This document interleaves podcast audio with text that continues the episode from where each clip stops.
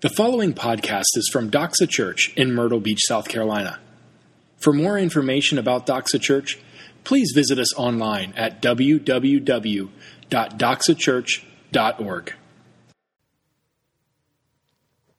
So next month, I think it's next month. It might be this month. Actually, I didn't go back and look. Either this month or next month uh, will mark six years since Megan and I were approved as church planters with the EFCA. Uh, so what that means for you, if you're new to the to the deal here, is that that means that that Megan and I have given uh, six and a half years of our life to this dream called Doxa, this local church, even before it ever existed, uh, and really years and years before that, that we thought about it and prayed about it and dreamed about it and talked about it and studied and tried to prepare ourselves for if God ever put us in this position to help plant a church, what that would look like. And really, the, the two great reasons that we planted the church were two reasons. Number one was the glory of God, thus the name doxa. Doxa is the Greek word that means glory or glorious.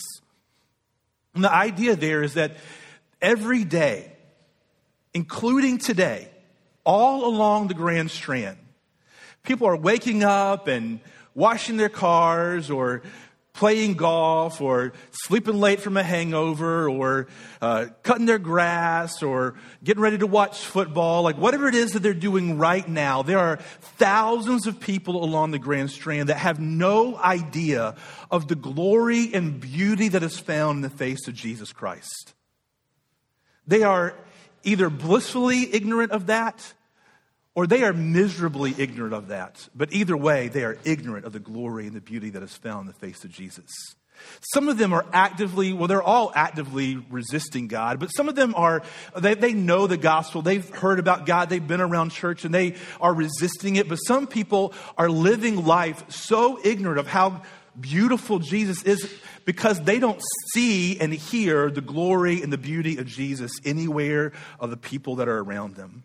They don't hear the good news of who He is and what He has done for them. They don't see the glorious change in people that we see as we live in community here as the church. They don't see the community of His people living uh, brokenly and un- non perfectly, but living a different kind of life than everybody outside is. They don't see that.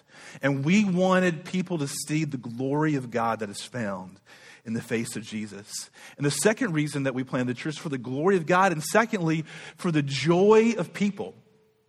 Uh, people are here all along the Grand Strand and they are seeking, actively looking for the endless summer. That's why people come to Myrtle Beach, right? And everybody has come here except for me and Dale, like, and Megan, like everybody else has come here, right? Very few people are born and raised here. You come here and you're looking for the endless summer. Whether you come here as a student or you come here as a retiree or a young family, whatever it is, you come here looking for the endless summer. And people come here looking for the endless summer and it doesn't quite deliver. They're looking for what they're looking for is they're looking for joy. And we know where true joy and happiness and contentment is found. And we want people to experience the same glorious joy that we have experienced. That's why we planted the church.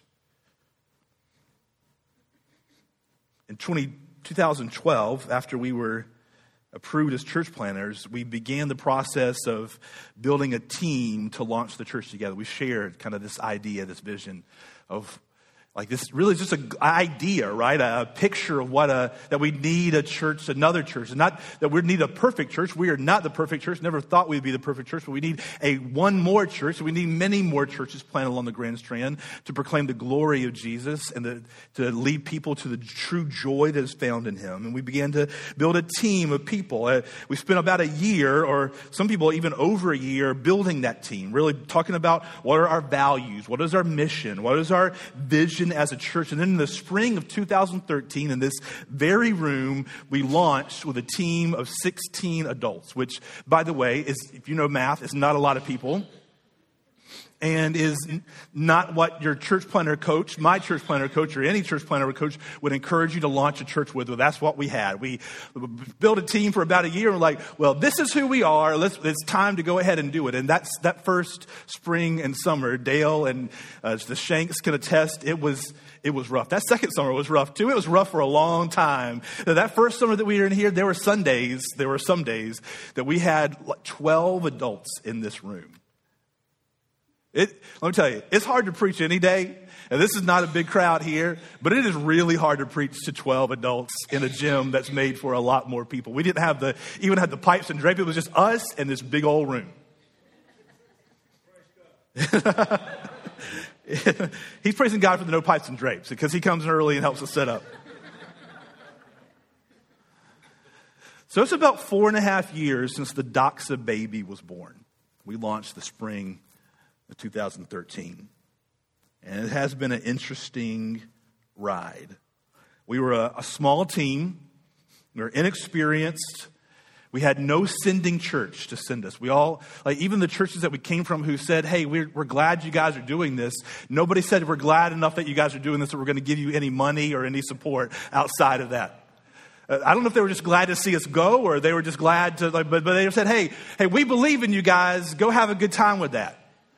We had no sending church. We had no outs. We still to this day, well, actually, uh, we received a check from another church uh, in the past few months, but before that, we have received zero dollars outside the church. We, the 16 adults that launched the church, we launched it on our own giving, our own money. We launched with a launch budget of $20,000. We openly joked how we were trying to assemble a plane while we were flying the plane which is not a good flight plan, but it's what we had. We were inexperienced. We didn't know what we were doing in planning a church. Uh, we didn't know what we were doing in leading a church. We didn't know what I, was, I didn't know what I was doing in preaching. I still don't know, but I, hopefully I'm a little bit better than I was then. Some of you can hopefully attest to that. You don't have to say amen or raise your hand, but you know, uh, I'm, we're learning how to put on a service, how to, how to do community groups. Like we're learning the whole thing as we're flying the plane. We are learning on the job, a job that didn't pay, how to put on a service, how to care for people. We are learning how to be a people who are intensely focused on Jesus, built on the Bible, living in deep community with each other, and focused on Jesus' mission to seek and save the lost. That's what we we're doing. And we've gotten a lot of things wrong along the way. Some things happened like we expected, and probably majority of things happen have not happened like we expected them to happen. But as we close in on five years as a church, I don't think it's any accident. It is no accident that we've been in the book of Acts. Because we're learning about what Jesus' church, how it began, what power it's supposed to run on, what message it's supposed to be proclaiming, and what it's supposed to be about. And it's no accident that we're in Acts chapter 13 this morning. We're in a very important passage in the history of the church today in Acts 13. And I believe also that we're in a very important season as a young church, as a baby church. And I think the lessons from this passage are incredibly important, and I think they're timely for us. So we're going to do two things this morning. We're going to try to answer two questions from Acts chapter 13. Number one is what happened at the church at Antioch? And then number two, what can Doxa learn from the church at Antioch? What happened at the church at Antioch? And then, secondly, what can Doxa learn from the church at Antioch? If you have your Bible, you can turn to Acts chapter 11, verse 19 through 30. We're going to run through that really quickly to look at the background of the, of the church in Antioch, how it came to be. Acts 11, chapter 11, verse 19. Again, there are Bibles under the chairs. Uh, you can grab one if you don't have one with you. If you don't have a Bible, or you just like the way that one looks, you're free to take it. Verse 19. Now, those who were scattered because of the persecution that arose over Stephen, that's again, that's the first martyr of the church, he was stoned, traveled as far as Phoenicia and Cyprus and Antioch, speaking the word to no one except Jews. But there were some of them, men of Cyprus and Cyrene, who on coming to Antioch spoke to the Hellenists, that's the Greeks also preaching the Lord Jesus. And the hand of the Lord was with them, and a great number who believed turned to the Lord. The report of this came to the ears of the church in Jerusalem, and they sent Barnabas, who, by the way, his name means son of encouragement, to Antioch. When he came and saw the grace of God, he was glad, and he exhorted them all to remain faithful to the Lord with steadfast purpose, for he was a good man, full of the Holy Spirit and of faith. Man, I'm with Jonathan. Wouldn't it be great to have that be what you're known for? And a great many people were added to the Lord. So Barnabas went to Tarsus to look for Saul. And when he had found him, he brought him to Antioch. For a whole year, they met with the church and taught a great many people. And in Antioch, the disciples were first called Christians. Now, in those days, prophets came down from Jerusalem to Antioch, and one of them, named Agabus, stood up and foretold by the Spirit that there would be a great famine over all the world. This took place in the days of Claudius. So the disciples determined, everyone according to his ability, to send relief. That's like kind of what we're doing for Puerto Rico, right? To the brothers living in Judea. And they did so, sending it to the elders by the hand of Barnabas and Saul. So the church was planted in Antioch because people had to escape from Jerusalem. And some people from Cyprus and Cyrene went into Antioch and they proclaimed not only to the Jews, but also to the Greeks, to the Gentiles who were there, and they believed. And so the church in Jerusalem sent Barnabas up there. Barnabas saw what was going on. He said, This is amazing. I'm going to be right back. And he went and got Saul, who's also known as Paul, and brings him to Antioch. And they teach the church there, and they spend a great year where the church grows by leaps and bounds. It had great success, it had seen conversions, and also, by the way, it's multicultural. It's a multicultural church which is one of our goals here at Doxa. How do I know it's a multicultural church? Look at Acts chapter 13, verse 1. Now there were in the church at Antioch prophets and teachers Barnabas, we talked about before, excuse me, Simeon, who was called Niger. That means that he was a black man. Lucius of Cyrene, he may have been one of the original, we don't know for certain. He may have been one of the original people who came to Antioch to help plant the church. Manaen, a lifelong friend of Herod the Tetrarch. That means that he would have grown up in, in court with Herod. He would have been one of his court friends. Uh, they actually the, the term there means foster brother. So he was like a, a foster brother, a court brother, a court friend to Herod. So he's a well connected man. And Saul, so look at that. You have a, a, range of people from all different kinds of backgrounds, all different kinds of creeds, all different kinds of colors, all different kinds of persuasions, all there who are leaders of the church in Antioch, which shows us that not only were the leaders multicultural, but probably the whole church was as well. Verse 2 while they were worshiping the Lord and fasting, the Holy Spirit said, Set apart from me Barnabas and Saul for the work to which I have called them. Then, after fasting and praying, they laid their hands on them and sent them off. Now, what this leads us to ask is First of all, why are these leaders, these multicultural leaders of the church at Antioch, which has experienced uh, at least a year, probably longer, much longer than that, because Barnabas had to show up in Antioch and then go get Saul and then bring him. So this church has experienced some sustained, amazing growth, and is now raised up a strong group of leaders. Why are these leaders in the local church at Antioch? Why are they gathering and fasting and what's called worshiping, or depending on your translation, it may, may say ministering to the Lord? What were they doing? Well, we think that they probably had some questions. That's why the, it doesn't just say that they were worshiping, worshiping, but it also says that they were fasting. And usually, uh, in the history of the church and at this time as well, the, the reason that a, a people would have a sustained season of fasting is whenever they're seeking the Lord for an answer to a question, an answer to a problem. So we don't know exactly what questions or issues were going on in the church at Antioch. We just know that there was, some, there was enough that caused its leaders to have a sustained season of worship and fasting, asking God, we don't know what. God, what's next? So that's probably the bottom line of it. Whatever it is they are looking for, they're saying, God, what do you have next for us? What's, uh, what are we supposed to do now? We've had experienced a sustained season of growth. We've taken us from nothing to now we have a bunch of people. We have leaders. You're doing amazing things like what do you have for us next? God, what do you want to do and how are we to do it? What we see here is that the church and its leaders, and this is incredibly important, the church and its leaders were focused intensely vertically on God. Now, I can tell you from experience as a church leader that it's easy to get distracted with the business of church. And I'm that kind of guy. I love strategy, I love strategery. I love, I love a whiteboard. I like to get on there and plan and talk about what needs to be done. I love to, I, I'm one of the weird guys that likes meetings where we're going to st- discuss what we need to do next. I'm put on the hook really weird that way. Like, there's a lot of stuff, even in a church this size, that you guys have no idea has to be talked about and dealt with. There's pastoral issues, uh, people that are having problems. There's so many things to talk about in a realm of, of leading a church. And it's so easy in the limited amount of time that we have as leaders to get together and focus on all those things.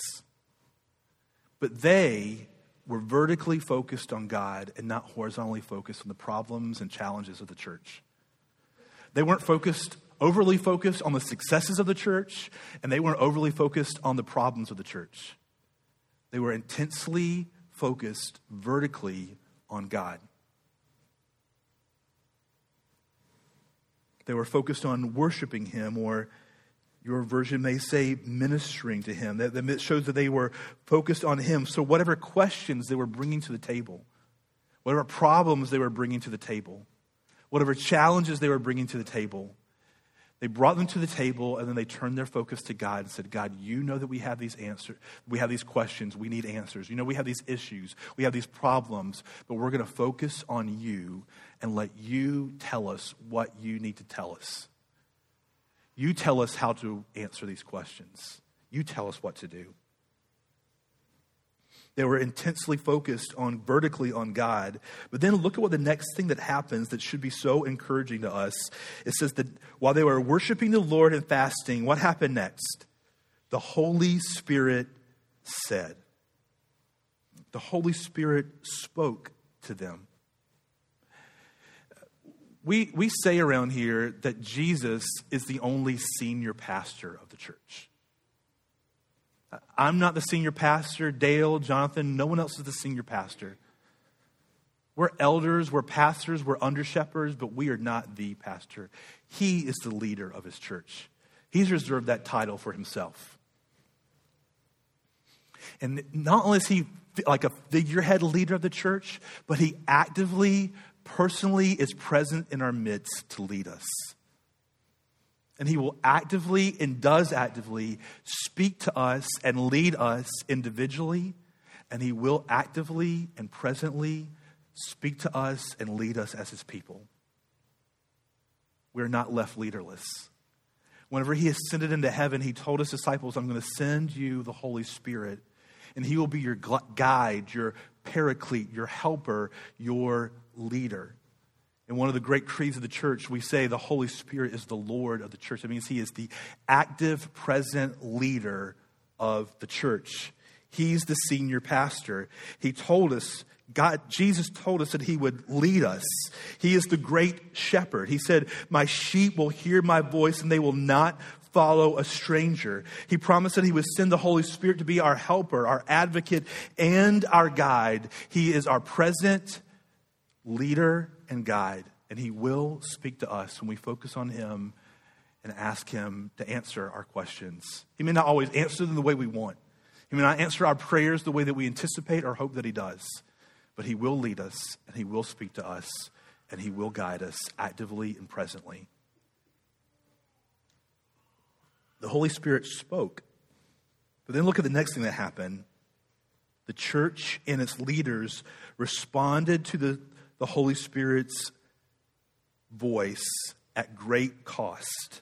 He said, Set apart for me Barnabas and Saul for the work to which I have called them.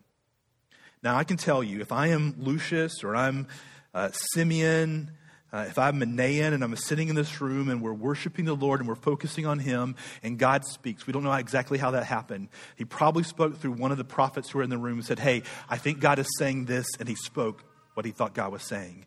Whenever I heard that, if I was in that room and I'm not Paul or Barnabas, my heart probably would have dropped. Because Barnabas has come to our church and he has been a great source of leadership and encouragement for our local church. And then he went and brought Saul or Paul back to us, and he has been teaching us and leading us, and our church is flourishing under their leadership.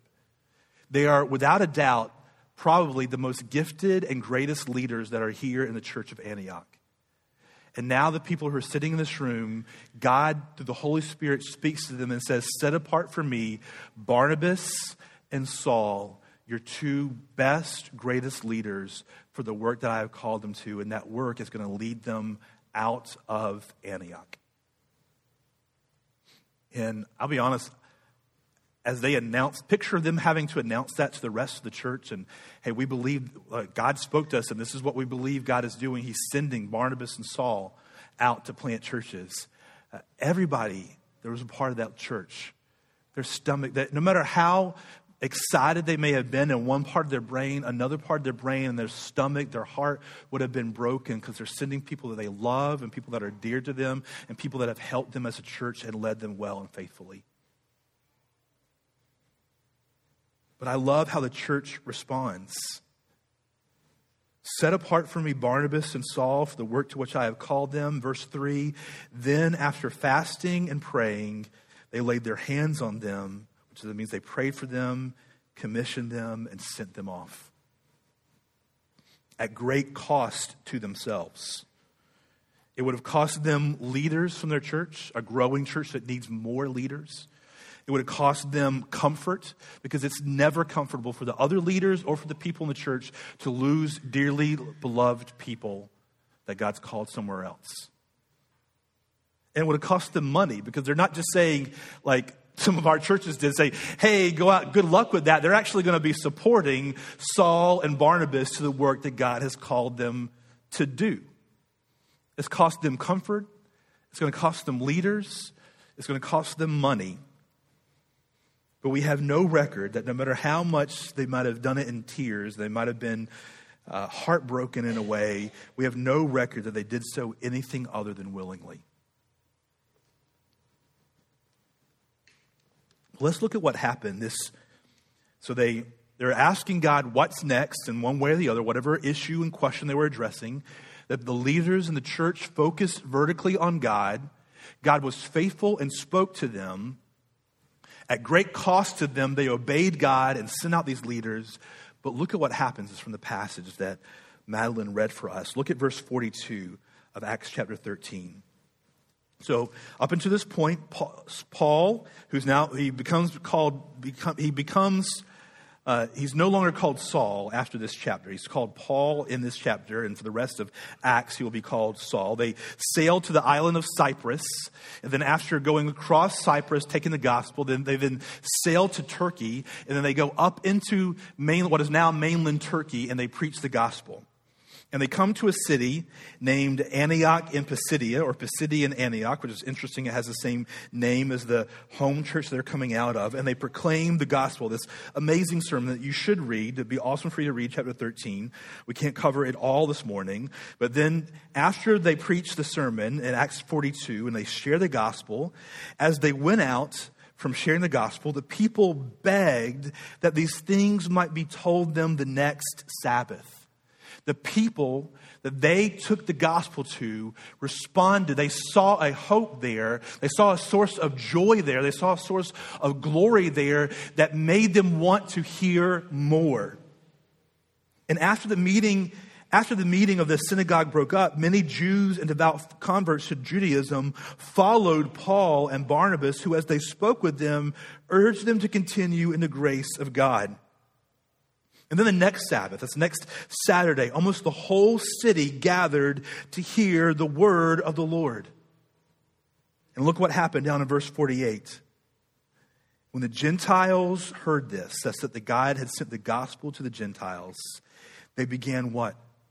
rejoicing and glorifying the word of the Lord, and as many as were appointed to eternal life believed. The people back in Antioch, the leaders who focused on God, heard him speak, responded in obedience, sent out these leaders at great cost to them. You know what that resulted in? It resulted in great joy among many people who otherwise would not have had great joy. People, throngs who longed to hear more of the gospel. And when they heard it, they responded, and their destiny, their eternal destiny, was changed from damnation to eternity with God, who found a, a meaning for life that they did not have before. They found, found the source of true joy. And not only did it stop there in Turkey, but Paul and Barnabas, and then separately together, they would go to plant over 20 churches throughout Asia Minor and Europe themselves. And then those churches would plant churches that would plant churches that would end up with Doxa Church in Myrtle Beach, South Carolina in 2013. Unless you're a Jew, the fact that you are sitting here and worshiping the Lord Jesus Christ is almost directly connected to the fact that these few leaders at this church in Antioch focused on the Lord, asked him what's next. He spoke to them, they responded in costly obedience to him. Your source of joy is almost directly traced back to their act of obedience. Not just Paul and Barnabas, but the whole church at Antioch. It resulted in great joy for many. That's because the gospel brings joy. Jesus brings joy. Now, one of the things that excites me when I go through this passage and think about it, I see the church at Antioch through its leaders and the whole church, not just the leaders, was the whole church itself. We know that because when Saul and Barnabas come back to Antioch to report on their missionary journey, they report it not just to the leaders, but they report it to the whole entire church. And the church together rejoices at what has happened. And so when I hear that, here's what excites me is I see in Antioch a church that has moved from immaturity to maturity. I see a church that was planted by the Cyrenes and, the, and people from Cyprus and have now grown into a church of maturity that is now sending people out at great cost to itself for the joy of many, many people who otherwise would never have tasted it. It's a young church that has grown and is growing to community, uh, to maturity. So, here's the second part. What can Doxa learn from the church at Antioch? What can Doxa, what can we learn from the church at Antioch? Here's a few lessons, kind of big picture lessons that I think we can learn. First of all, is that a mature church is one that is focused vertically. A mature church is not one that gets caught up in trying to be the popular church or gets caught up in the day to day business of church, even though that has to be covered. It's not a church that gets caught up in its reputation. It's not a church that gets sidetracked by all kinds of different issues. A mature church is a church that is intensely focused vertically on God. That means what that, this is what that looks like. That means that that church together, when I say a church, I'm talking about its leaders and its individual members and people who call home. A church that's focused vertically is one that is knowledgeable of the fact that we are dependent upon God and operates in such a matter as, this, as if we are dependent upon God. I, I think, and I hope, I think there are times where we this would be said of our church, and I, I pray this would not be the case. But I think a lot of American churches, you could pull the Holy Spirit out and we wouldn't even, it would be like Samson, we wouldn't even know, know he's gone. Because there's enough machinery, there's enough cool music, there's enough lights, there's enough awesome communicators to entertain us until the whole thing is said and done with. But a mature church is one that's actively dependent upon God. We're aware of that and we operate in such a matter, manner as if we are. And a mature church is one that is actively listening to God. You see that in Acts 13. The leaders were there and they were focused not on all the problems, not on all the questions, but they were focused on God. They brought them to Him and they said, What do you have next for us? And then they were quiet and worshiped Him and let Him speak to them and guide them. It wasn't the next big idea, it was God. They were waiting and actively counting on the fact that God will speak to us, speak to them, and lead them, and we should operate in the same way. A mature church is focused vertically. But a mature church is also, and I'm just going to, because it's so clear, a mature church is multicultural. I know you guys hear me talk about this a lot. But a mature church is multicultural, and I, will throw in, because it's not in the passage, but I'll throw in, I think it's clearly seen there, but the, also church is not only multi, mature church is not also multicultural, but it's also multi-generational. Because the gospel cuts across every single socioeconomic situation, it cuts across every single color, it cuts across every persuasion, every single one. And if our church doesn't reflect that, then we're not a mature church. It reaches across. It doesn't just accept people from, from different places, it reaches across natural divisions and bridges them actively to pull them in by the power of the gospel. A mature church gives sacrificially. That means it gives financially, and a, a, mature church gives of its people and its time and its resources. We see that in two places here about the church at Antioch. When they heard that there was going to be a famine that's coming across the whole land, how did the church at Antioch respond? It responded at great cost to itself. Because remember, most of the Christians at this time are, are incredibly peasant. They're incredibly poor. They are not generally, there are exceptions, but they're not generally people of means. There's not a lot of disposable income. So when a church sends money and care to another church to help them through a famine, it comes at great cost to its people. It gives financially, and it also gives of its leaders and of its people and its times and resources. It doesn't clutch tightly. That's what a mature church, a church does. It does not clutch tightly, but it gives sacrificially. Then a mature church, fourth, grows by sending. It's not this idea that, man, this, there's like this zero sum number of people along the Grand Strand, and if another church gets, gets 10 people, that means it's 10 people that we're not getting. We don't view it that way. We see the thousands and hundreds of thousands of people who do not know the beauty that is found in the face of Jesus, and we say, let's all partner together to reach them. And we're going to do whatever is necessary to reach them and across this country and world. And we're going to do that. We're going to grow by sending, not by clutching and pulling in tightly. It's going to send its dearest resources. And anytime the church is sending, it also means some of us are going. So I think those are four lessons from the church at Antioch. Mature churches focus vertically. It's multicultural, it gives sacrificially, and it grows by sending. So I, I, think that should lead us to ask some questions. The rest of the sermon is going to be a lot of questions and maybe not a lot of answers. I think it leads us to ask these questions Will we as a church continue to think and operate like a church plant? Or will we grow into being a mature church that reflects these lessons that we see? A church plant in Antioch that grows into a maturity, we see that is reflected there. Will we grow from an immature young church plant as part of the. Like, there's nothing wrong with being immature, right? When you're Landon's age, he's my seven year old son, or you're Sophia's age, she's 10 years old. There's a problem with a certain level. I'm immature to a certain level. Ask Megan and Dale. But there's a problem if I'm still immature in the same ways today, looking at knocking on the, my 40th birthday, and if I'm still in that same place when I'm 50 years old. It's not a problem being immature. It's a problem but not, of not growing to the next level of maturity.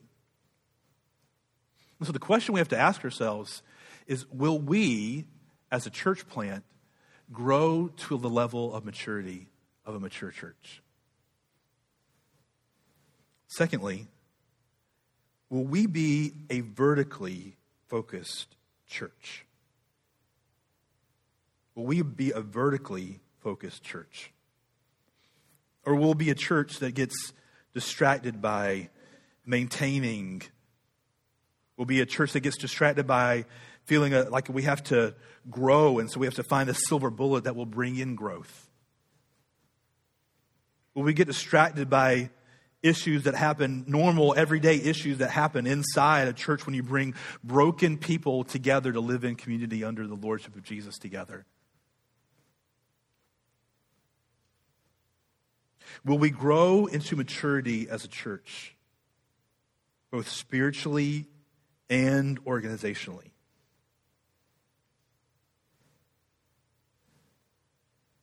Will we give sacrificially for mission? Now, how we answer those questions will determine whether we will grow into a mature church or we'll stay. Uh, so, we technically moved from church planthood into churchhood in this past year. The EFCA, which is the denomination that we're part of, now recognizes us as a church. We're no longer a church plant. But you can be a, you know, You've seen the people. You can be, you can be 30 years old and still try to act like an 18 year old. And you can be an 18 year old that tries to act like a 30 year old that never looks right. Either we're going backwards or you're going forwards. But whether we, however we ask these, answer these questions will determine whether we grow into being a mature church or not. So here are the practical questions that we're facing as a church. And again, these are questions that even us as these are things that we've talked about or been talking about as leaders, and some of these we don't know the answers to. How will we operate healthily? These are practical questions that how will we operate healthily as a set up and tear down church? How will we do that healthily over an extended period of time? We've said that we will be at River Oaks Elementary until we outgrow it or they won't have us anymore and we have a great relationship with them. And we love that relationship and that partnership. But it, it takes time and effort and energy to come in here every week and set it up and tear it back down again. And what I don't want to see happen is I don't want to see the faithful ones who come and do that week in and week out. This is no guilt on anyone. This is, this, this is, these are big questions we have to answer. Uh, I don't want to see those people burnt out because they're coming and setting up drapes and putting out chairs. And so, if we're going to continue this as long as they will have us or until we outgrow it, we have to figure out a way how are we going to do this week in and week out and still be healthy as a church and not kill Dale and everybody else. Dale, you're getting a lot of name dropping this sermon. The next question is how, uh, when and how, and where will we be physically located in the future? So I don't anticipate us being a set up and tear down church every week forever. Uh, at some point, some of you are praying hard for this, we're going to have some sort of a physical location. And the question is, when will that be? Where will that be? And how will that happen? I don't know the answer to that question. Third, in the meantime, between now, as we're set up and tear down church, and, and we at some point in the future get a physical location, will we take advantage of the situation that we are in, where we have a great financial situation meeting here at River Oaks, and we have an all bivocational staff. So we share, uh, even so we save a lot of money in the way that we do staffing, and we save a lot of money in the way that we where we have church. Will we take advantage of that situation that we're in? Fourth, how will we be dedicated to the mission to make disciples who joyfully worship Jesus in their daily lives? What happens oftentimes in a church plan is when we get to a level of a certain level of comfort where this thing kind of happens every week and we kind of know how it goes and people are generally comfortable, then there's no fire behind us pushing us into any sort of mission. How will we dedicate ourselves to mission and not just to be happy that we're here? Quickly. How will we be prepared to plant? How will, be, how will we be prepared to plant churches? We say we want to plant churches. How will, we, how will we be prepared to actually do that? How will we leverage ourselves to reach Coastal Carolina University. Look at the coastal students up here. Like this, this is not a lot, but there's a lot more than we had a year ago. How will we, and we've been saying from the beginning, how, so we have like, I don't know, a thousand percent growth between, uh, two thousand percent growth in, in, our, in our, in our college age ministry than we had a year ago, That which is awesome stats. but how will we reach Coastal? Like literally, how will we do it? It's not something that happens by itself and accidentally. It's not going to just fall in our lap. How will we vertically focus on God and ask Him, God, lead us and tell us how we can reach Coastal Carolina University? So we have been listening to how to do that.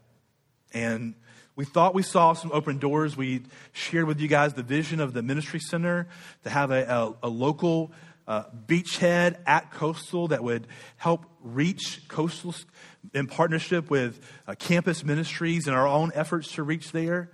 And we shared that with you guys. We had a meeting. We put out a, a video. And, and frankly, just for, from a couple of things, we don't see the response in that direction. Uh, we don't see the finances. And we're just not 100% sure that, that this particular route at this particular time is time to pursue the ministry center. We don't see the open doors there. We're trying to focus vertically on God and say, God, would you show us clearly? And it doesn't appear to be clear that this is the path for us right now at Coastal. And so that breaks my heart a little bit because I was really, uh, I really want to reach Coastal. And I thought we had an open pathway, an open door there. And I think God maybe closed the door, at least for now. Uh, we're, we're, pausing that. That's the, the wording that we're using on that. We're pausing that for now. I hope some point in the future, months, I don't know, down the road, that it'd be clear that it's time to open that again. But here's what we don't want to happen if we're going to pause that because it just seems that God doesn't, isn't moving us in that direction at this moment, what I don't want us, us to do is to fold our hands and say, I'm glad we had that offer plate. We can let's get back to daily life. The question should be if not that now, God, then what now? What will we do? So we're, we're open we're saying, God, would you have us like the Tyson and Grace? One reason they live where they live is when they got married, they said, We want to be near college students. We want to be near Coastal to help reach Coastal. So they moved near Coastal in order to be close to the college. And so, do we do something like that as a church? Do we uh, set up, uh, move our office from the ghetto office where it is now to a different location to be near coastal so we can leverage that space to help reach coastal. We're open to whatever God has for us, but we don't want to move until He says, but we know that we have to do something. And so we're open. We want to have open ears to hear. So again, these are questions that we don't know most of them the answers to as leaders and unless you guys have the answers, then most of us probably don't have the answers to these questions. But how can we respond? How can we grow into a church of maturity that's focused vertically, is multicultural, that gives sacrificially, and grows by sending? How can we do that? So here's what we're going to do we're going to respond like the church at Antioch. And we're going to focus vertically on God and say, God, here's everything that you already know. We're putting it on the table. And we're going to focus on you. We're going to worship you. And we're going to actively listen to you. And we're going to expect that you will speak to us because that's what you do. That's part of the reason that we've been focusing this school year on the fact that a disciple grow, uh, worships God in spirit and in truth. That's why we're doing the reading plan. It's a way for us to, and the scripture memorization, it's a way for us to focus vertically as a church and grow into maturity spiritually and organizationally as a church. We're going to take a, uh, uh, I haven't even run this by the elders yet. We're going to, but this is what we're going to do. We're going to take a season of prayer and fasting. And so, for the next five weeks, We're going to have a season of prayer, focused prayer, and focused fasting, asking God, what do you have next? How do we do it? And how do we grow? So we're going to take the next five Wednesdays and we're going to spend those days fasting as a church to ask God, would you speak to us? Now, some of you aren't able to fast for health reasons or medical reasons or baby reasons. Uh, uh, baby steps. If it's one meal, if it's fasting coffee, if it's fasting chocolate for you or meat or whatever, if it's fasting from sun up to sundown, whatever the case may be, we're going to take the next five Wednesdays, which is the five weeks before Thanksgiving week, to ask God, would you speak to us? And then Thanksgiving week, we're going to celebrate in thanksgiving that He's spoken. And the last thing that we can do to respond is I'm going to ask for you to pray for the elders and the leaders at Doxa. We together are the church, and I think God, God very well might speak to any number of you guys, and you come to us and say, I think God is speaking this, and man, I, I hope that happens.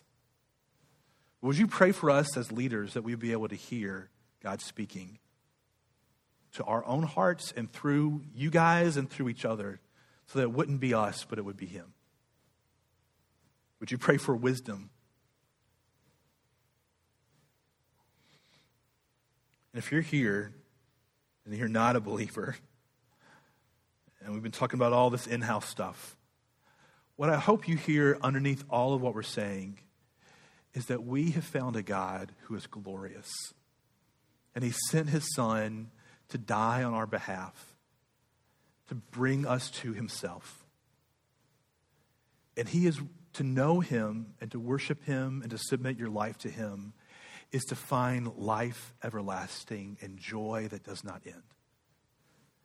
And if you're not a believer, I hope you would bow your knee this morning to Him as Lord of your life, accept His Son's sacrifice on your behalf, and you would find the joy that we found. Thank you for listening to this podcast from Doxa Church. We are so glad that you took the time to join us today. At Doxa, we exist to make disciples who joyfully worship Jesus with their whole lives. We invite you to join us. Doxa Church meets at 10 a.m. every Sunday at River Oaks Elementary School. For more information about Doxa Church, please visit us online at www.doxachurch.org.